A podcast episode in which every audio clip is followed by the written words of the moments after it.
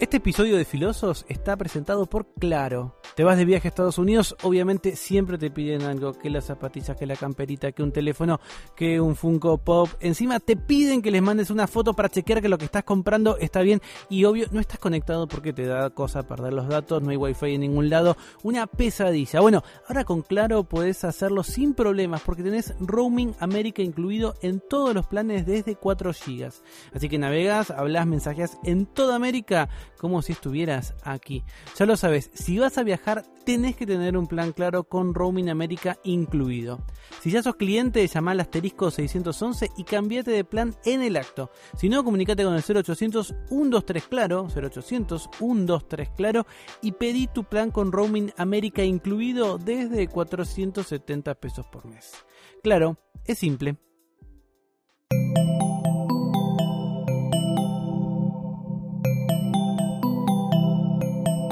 Estás escuchando Posta, Radio del Futuro.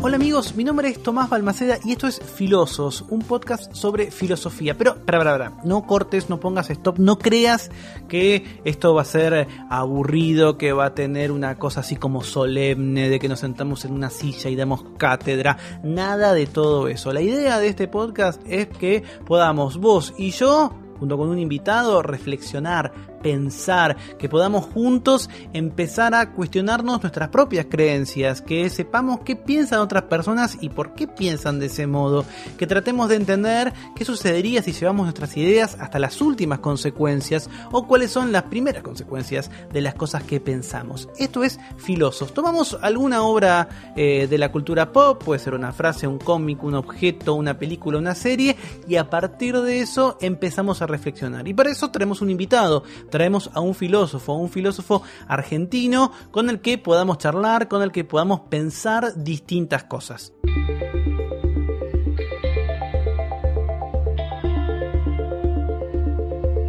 En el Filosos de hoy vamos a hablar sobre personajes de ficción.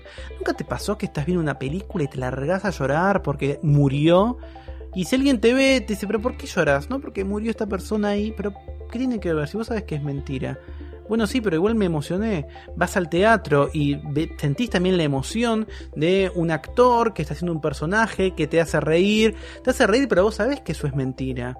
¿Qué sucede cuando estás leyendo una novela y de golpe ese suspenso se va generando cada vez más tensión y te pasás, por ejemplo, de la parada de subte que tenías que ir o de la parada de colectivo? ¿Por qué eso te atrapa? Si sabes que eso enoja, si sabes que es la ficción de alguien, la mentalidad de un autor, ¿qué es lo que tienen los personajes de ficción? ¿Por qué nos emocionan? De eso vamos a hablar hoy en Filosos. La excusa para poder reflexionar sobre personajes de ficción, para poder discutir sobre este tema, es un documental de 2017 de Netflix. Se llama Jim and Andy, The Great Beyond. Y lo que muestra es cómo fue el proceso que siguió Jim Carrey cuando filmó una película llamada Man on the Moon, la película sobre Andy Kaufman, un cómico muy especial, muy particular de los Estados Unidos.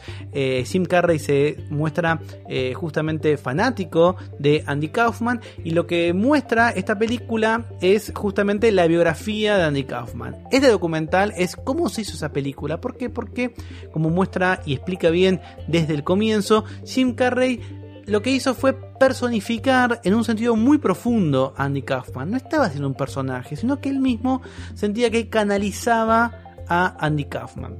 Si no viste el documental y querés verlo, puedes ponerle pausa a este podcast, vas a Netflix y lo mirás, la verdad es que es súper interesante. Si no conocés quién es Andy Kaufman, de todas maneras es, la verdad, increíble de ver ese proceso de transformación y cómo incluso sus compañeros en el rodaje no podían creer lo que estaban viendo.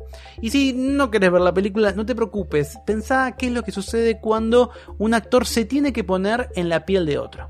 Y para hablar sobre eso tenemos un invitado como siempre aquí en Filosos. En este caso el doctor Lucas Bucci. Lucas estudió en la Universidad de Buenos Aires, se licenció, se doctoró, es profesor en varios lados, pero además es guionista y está terminando su primera película. Así que es interesante porque él tiene de alguna manera los dos mundos, el mundo de la filosofía y el mundo del cine, en donde también tiene su praxis puesta y es muy exitoso. Así que charlaremos con él. Lucas, ¿cómo andás? ¿Qué tal? ¿Cómo estás? Contame, o sea, vos estudiaste filo, estuviste en la UBA. Sí. Exactamente, y escribís películas. Escribo películas, sí. Escribí dos largos comerciales, La última fiesta y Cantantes en Guerra. Y después escribí un mediometraje, un semi-largo, más artístico, que dirigió Armando Bov, que se llama Lifeline. ¿Y por qué o sea, siempre te gustó la filosofía y el guión y las películas, digamos, o nada que ver? El cine me gustó siempre. Okay. Siempre, absolutamente siempre, pero nunca pensé que podía seguir una carrera en cine, no sé por qué.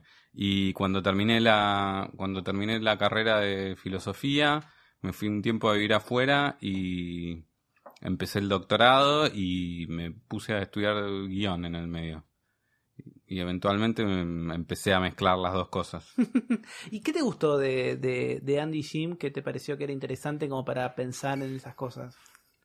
Andy Jim es una película súper interesante porque mezcla dos cosas que a mí me vienen resonando mucho y tienen que ver con la mezcla de ficción y realidad. O sea, creo que a partir de la obra de este cómico que es Andy Kaufman y de la locura que hizo Jim Carrey que hace en el documental, se pone de manifiesto una especie de mezcla interesante entre ficción y realidad que bueno, que trae muchas cosas filosóficas muy interesantes. Claro, porque básicamente lo que muestra este documental, como charlábamos hace un ratito, es también tiene como material filmaciones que se encontraron casi 2 décadas después de Man on the Moon. Lo que muestra es que cuando se apagaban las cámaras, Jim Carrey seguía siendo, o sea, no, él dice, yo no componía un personaje, a mí, digamos, de una manera se encarnó en mí Andy Kaufman, y cuando se cortan es buenísimo porque lo ves a Danny DeVito, o sea, un montón de actores que estaban en la película que diciendo, esto es una locura, no puede ser, el chabón no para nunca. Jim Carrey le hablaba al director como si fuese Andy Kaufman. Sí, hay un método de actuación que es el método que viene de Stanislavski, que es esta idea de llevar las propias emociones a un personaje, y bueno, Jim Carrey lo llevó al extremo, digamos. No salir nunca de lo que los actores llaman no salir nunca de personaje, para Jim Carrey fue llevarlo al extremo. Siguiendo el ejemplo de Andy Kaufman, que hizo algo parecido, creó personajes de los cuales nunca se salía. La idea es de alguna manera correr un poco ese límite entre ficción y realidad. Una temática interesante y presente en toda la historia de filosofía es lo que a veces se llama la empatía, ¿no? La manera en que uno te puedes vincular con otros. Si yo veo a alguien en la calle que está llorando o que está asustado, tengo una tendencia natural a acercarme, a preguntarle qué le pasa. Incluso me puedo poner a llorar con él, o alguien que tiene una noticia que lo emociona y que lo pone muy contento. En muchos casos esa alegría se transmite. Eso está llevado también a las películas, a una novela, a un teatro. Pero ¿por qué se da? Si yo efectivamente sé que ese personaje, no sé, voy a ver Romeo y Julieta, me pongo a llorar porque, qué sé yo, Julieta se despierta y se da cuenta que Romeo, creyendo la muerta, se había suicidado. En muchos casos no solamente sé que va a pasar eso, voy a la película y sé que va a pasar eso, sino que me pongo a llorar sabiendo que son actores. Sí, sí. Todos lloramos con la muerte de Mufasa. Y Mufasa, León, claro. Mufasa es un personaje dibujado, no existe. Pero yo recuerdo que es uno de los... me rompió el corazón más que la separación de mis padres. Y bueno, es extraño. Hay un artículo fundamental que trae esto que se llama la paradoja de la ficción, que es esta idea de que lloramos por cosas que sabemos que no son ciertas. No es que los nenes se confunden y piensan que Mufasa existe, ni nada, sino simplemente... hay algo que nos genera una emoción fuerte.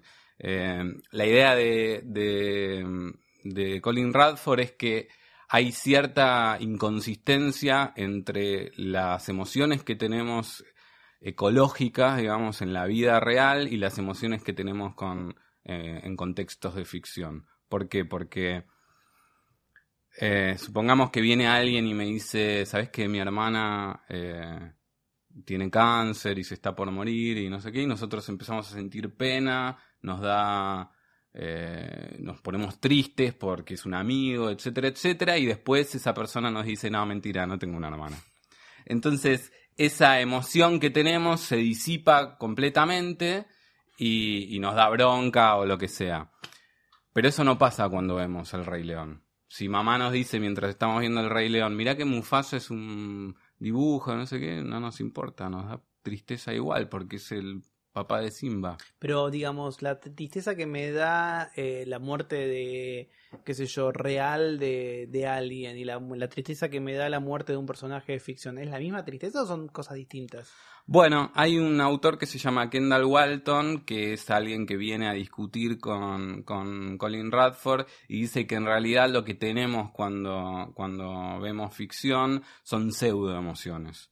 No tenemos la misma emoción cuando contemplamos una ficción que cuando se nos muere alguien en la vida real.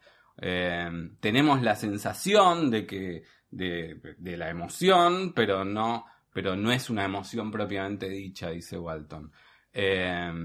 Por ejemplo, si estamos en el cine y nos morimos de miedo porque el monstruo se acerca a la pantalla, no salimos corriendo o no vamos a buscar a la policía para que nos ayude con algo. Sí, pero digamos, a un nivel fisiológico, las emociones también tienen esa característica. Hay mucho escrito sobre emociones para la filosofía, y una de las características que tiene es que hay un sentimiento, digamos, interno que podríamos pensar, uh-huh, cómo efectivamente sentimos ese dolor o ese miedo, esa alegría, pero también hay un acompañamiento físico. Se te ponen, se te levantan, sí, los pelitos del brazo, o empezás a sudar. Supongo que si alguien te puede eventualmente controlar las pulsaciones, tu pulso aumenta, uh-huh, qué sé yo. Yo odio las películas de terror porque me pongo genuinamente molesto, o sea, la pasas mal. La paso mal, no me gusta, sí, no me gusta verlo. Sí. Entonces, digamos, pero eso está en la vida real, o sea, yo efectivamente presencio un hecho horroroso real, uh-huh, se van a aumentar mis pulsaciones, pero también pasa en la sala de cine. Exacto, sí,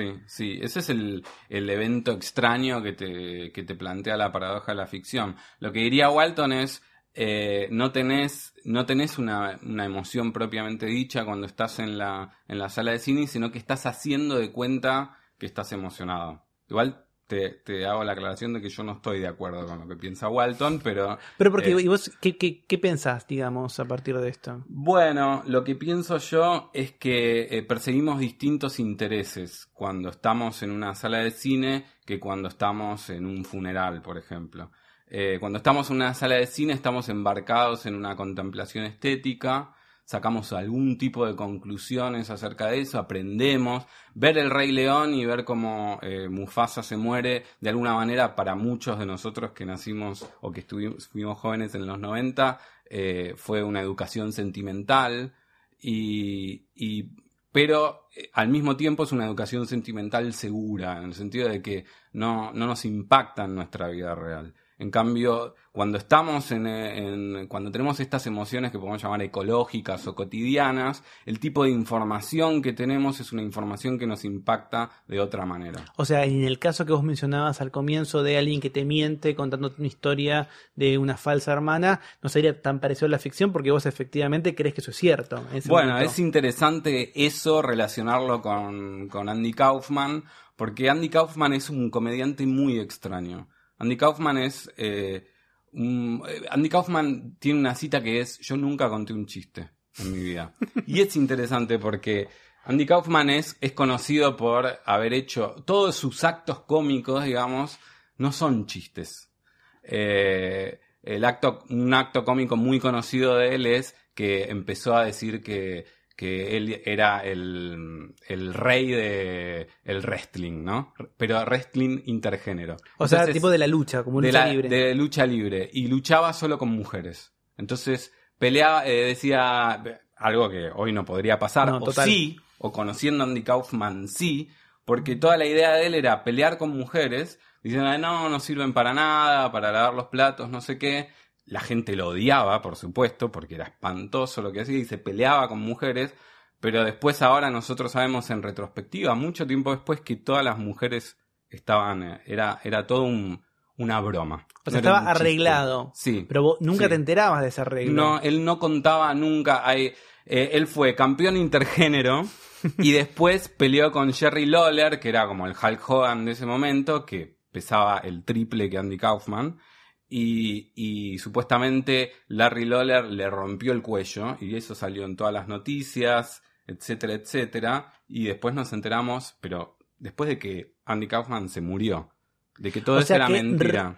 Realmente es el chiste de mi hermana muerta, porque en el fondo todo el mundo reaccionaba con una genuina emoción, si tomamos, digamos, un poco la idea que mencionabas recién de diferenciar las emociones genuinas con las que nos genera la ficción, pero en el fondo Andy Kaufman sabía que todo lo que estaba generando eran falsas emociones, cuasi emociones.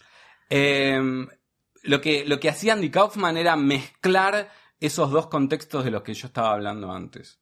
O sea, un contexto en donde cierta información es relevante, que es el contexto cotidiano, y un contexto en donde otro tipo de información es relevante. Eso parecía que él te iba a contar un chiste, pero en realidad lo que estaba haciendo es jugándote una broma. O sea, para entender Andy Kaufman uno tiene que diferenciar broma de chiste. ¿Y cuál es esa diferencia? Un chiste es, te voy a contar un... Mira, recién estaba pensando en un ejemplo muy bueno para distinguir broma de chiste, que es... dos elefantes se bañan y uno le dice me pasás el jabón y el otro le dice no radio. ¿Lo sabés ese chiste? No, no lo conozco. ¿No lo conocés ese chiste? No.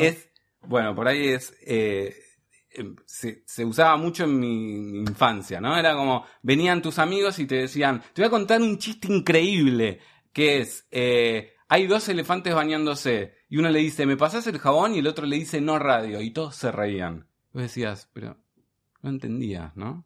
Y nosotros no lo entiendo. Claro, es que no es un chiste. No hay un chiste ahí. Lo que están tratando de hacer es que vos te rías y reírse de vos. Porque todo el resto sabía que eso era una falsa broma, digamos, para que... Es muy interesante. Si me río de compromiso. Yo soy muy de ritmo de compromiso. Que uno que no lo hice en este momento porque empecé a pensar, tipo, es jabón, la trompa. Pensé muchas cosas muy groseras que no puedo repetir. Pero, que esa vendría a ser... digamos, en el día, en el chiste, se comparte el código. O sea, de alguna manera. Exactamente. Y en la broma no comparto el código. Exactamente. De hecho, todas las críticas que le hacía el representante Andy Kaufman es, vos estás haciendo comedia, pero nadie te entiende lo que estás haciendo. Y a Andy Kaufman no le importaba. Hay una parte en el documental, que corregime porque no se desarrolla mucho, pero me pareció impactante. ¿Puede ser que Andy Kaufman, como parte de un chiste, recitó un día El Gran Gatsby? Leyó completo el Gran Gatsby en televisión. Eso es una locura. Pero hizo muchas de esas cosas. Es muy interesante lo que él hizo. De hecho, él se murió a los 35 años de cáncer en el año 84 y todavía se sigue pensando que esa puede ser su última gran broma. O sea que... que no se murió de eso. No, que no se murió. Que él está vivo. Que todo esto es una gran broma. Y de hecho, esto siempre hay como, bueno, lo vimos a Elvis, no sé qué, pero esto lo dijo el hermano hace 4 años, 5 años. Yo creo que mi hermano está vivo y esto puede ser una broma. Entonces...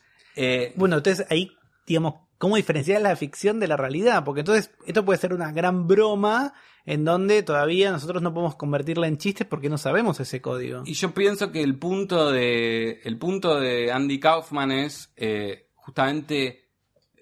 Si uno trae la ficción a la realidad, que es lo que es una broma, llevar una broma muy lejos es hacer una ficción realidad. O sea, llevar la broma de vino Jerry Lawler, me hizo una llave y me quebró el cuello, y no solo le quebró el cuello, vienen los médicos, no le pasó nada a Andy Kaufman, pero lo llevaron hasta al hospital, le dijeron al médico del hospital, no, tengo el cuello, no sé qué. Todo eso salió en los medios importantes de Estados Unidos, etcétera. La llevó al extremo. Esa ficción terminó siendo realidad. Entonces, la idea de Andy Kaufman es tratar de borrar esos límites que uno piensa que están tan claros y tan diferenciados. Digamos, cuando uno ve una película, dice... ¿cómo es que dice?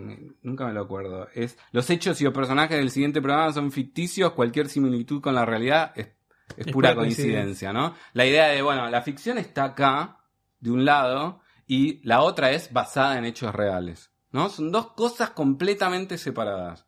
Y entonces me parece que la idea de Andy Kaufman y después lo que hizo Jim Carrey en ese rodaje, claro, que está documentado, es justamente tratar de borronear esos límites y darse cuenta de que no está tan claro eso y que no son dos compartimentos estancos.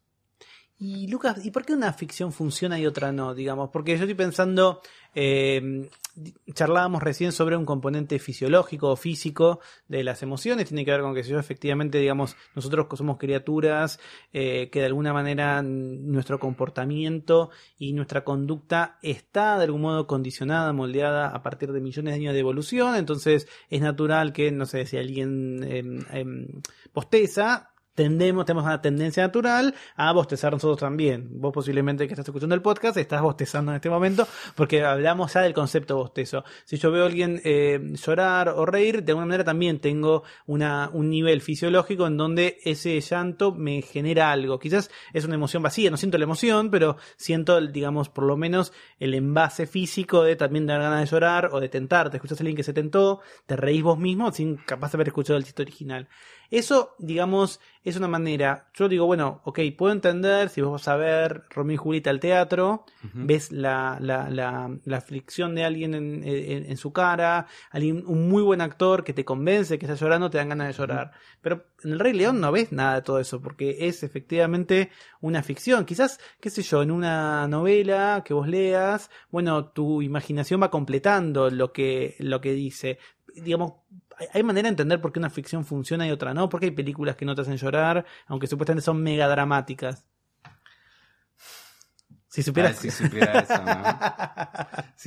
eso. En Hollywood y acá también en el mundo del cine, lo que se suele pedir o lo que los productores suelen pedir es identificación, ¿no? La idea de que uno se tiene que identificar con el personaje principal. Y entonces, bueno, si el personaje principal tiene un objetivo determinado y ese objetivo está puesto en peligro, entonces uno sufre con él, ¿no? Porque no es cierto que nosotros tenemos las mismas emociones que tiene el personaje. O sea, a veces sí vemos el personaje que está alegre y nos ponemos alegres nosotros, pero a veces se acerca el asesino al personaje, pero el personaje no lo sabe, nosotros tenemos temor, pero el personaje está pensando en cualquier otra cosa, está pensando que va a cenar cuando llegue a casa.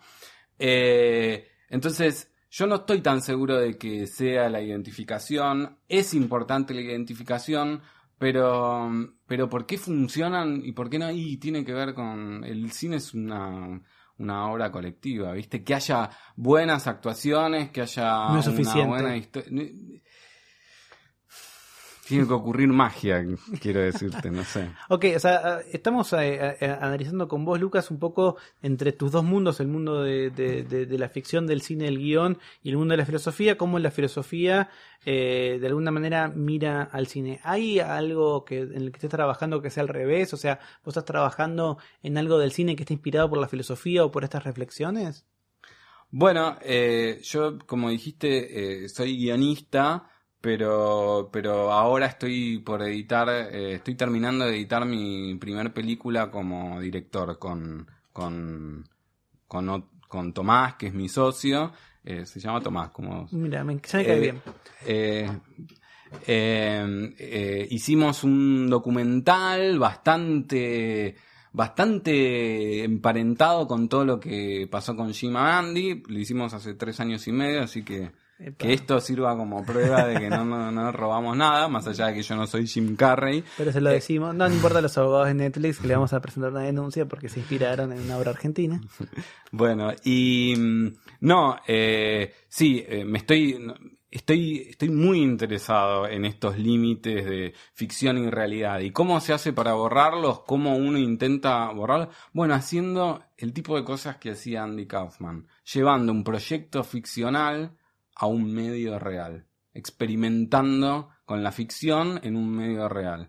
Entonces nosotros intentábamos jugar un personaje, lo filmábamos, intentábamos jugar un personaje con gente que no sabía que uno estaba haciendo un personaje. Es como, son como muchos juegos, es como muchas capas para pensar, ¿no? Hay como muchas capas muy interesantes. Lo ves en el documental de Jim Carrey. O sea, Jim Carrey está diciendo, y uno puede creerle o no, de que él se sentía Andy Kaufman o no, o se sentía Tony Clifton, que es el otro personaje, el alter ego de Andy Kaufman, que Jim Carrey fue como Tony Clifton. Cuando tenía que hacer las escenas de Tony Clifton, Jim Carrey iba como Tony Clifton, no como Andy Kaufman. Y cuando iba como Tony Clifton, hacía lo que hace Tony Clifton, que les recomiendo mucho que lo vean, que era destruir absolutamente todo, sí, llegar borracho. Corrosivo, imposible. Y Jim Carrey se emborrachaba de hecho, y la gente estaba... Es muy gracioso ver al director diciendo, por favor, déjame, Jim, déjame dirigir esta película. No soy Jim. Y él decía, yo no soy Jim, soy Tony Clifton. Y rompía todo. Y eso estaba ocurriendo, eso estaba documentado. No estaba hecho para las cámaras, no era una ficción. Era una mezcla, una especie de mestizaje súper interesante de la ficción. Bueno, de todo eso increíblemente habla la filosofía. Para vos que pensabas que los filósofos éramos todos aburridos, muchos son aburridos, pero no vamos a decir los nombres, o después las contamos en redes sociales. Bueno, ¿hay películas otras parecidas además de Andy y Jim para ver, Lucas? Bueno, el clásico absoluto es F for Fake de Orson Welles. Está en YouTube entera con subtítulos. Es increíble esa película. No es para todos, es un poco aburrida, es una película que tiene unos años. No importa, las cosas que son para todos, así que no te preocupes. Y otra es I'm Still Here de Casey Affleck y Joaquin Phoenix, que es un documental muy sobre estos temas, también muy interesante. Y después está el libro de Noel Carroll. Sí, se llama La filosofía del terror o paradojas del corazón. Lo pueden comprar en su librería amiga o darse un poco de maña y encontrarlo ahí en la red de redes. Y también hay muchos trabajos sobre la paradoja de la ficción. Googleando van a encontrar incluso trabajos de Lucas Bucci. ¿Y cómo sos en redes sociales, la gente que te quiera seguir? Bueno, estoy en Twitter como Lucas Bucci, aunque no lo uso mucho el Twitter últimamente, y estoy en Instagram como @lookbook. Exactamente, así que lo pueden seguir y pueden seguir pensando, moléstenlo, háganle preguntas o quizás les toca de profesor y díganle, yo te escuché en un podcast de Posta. Lucas, de vuelta, muchas gracias. Gracias a vos. Mi nombre es Tomás Balmaceda y esto fue Filosos, problemas de filosofía verdaderos inspirados en la ficción. Los dejo pensando hasta el próximo episodio. Auspició este programa Claro, es simple.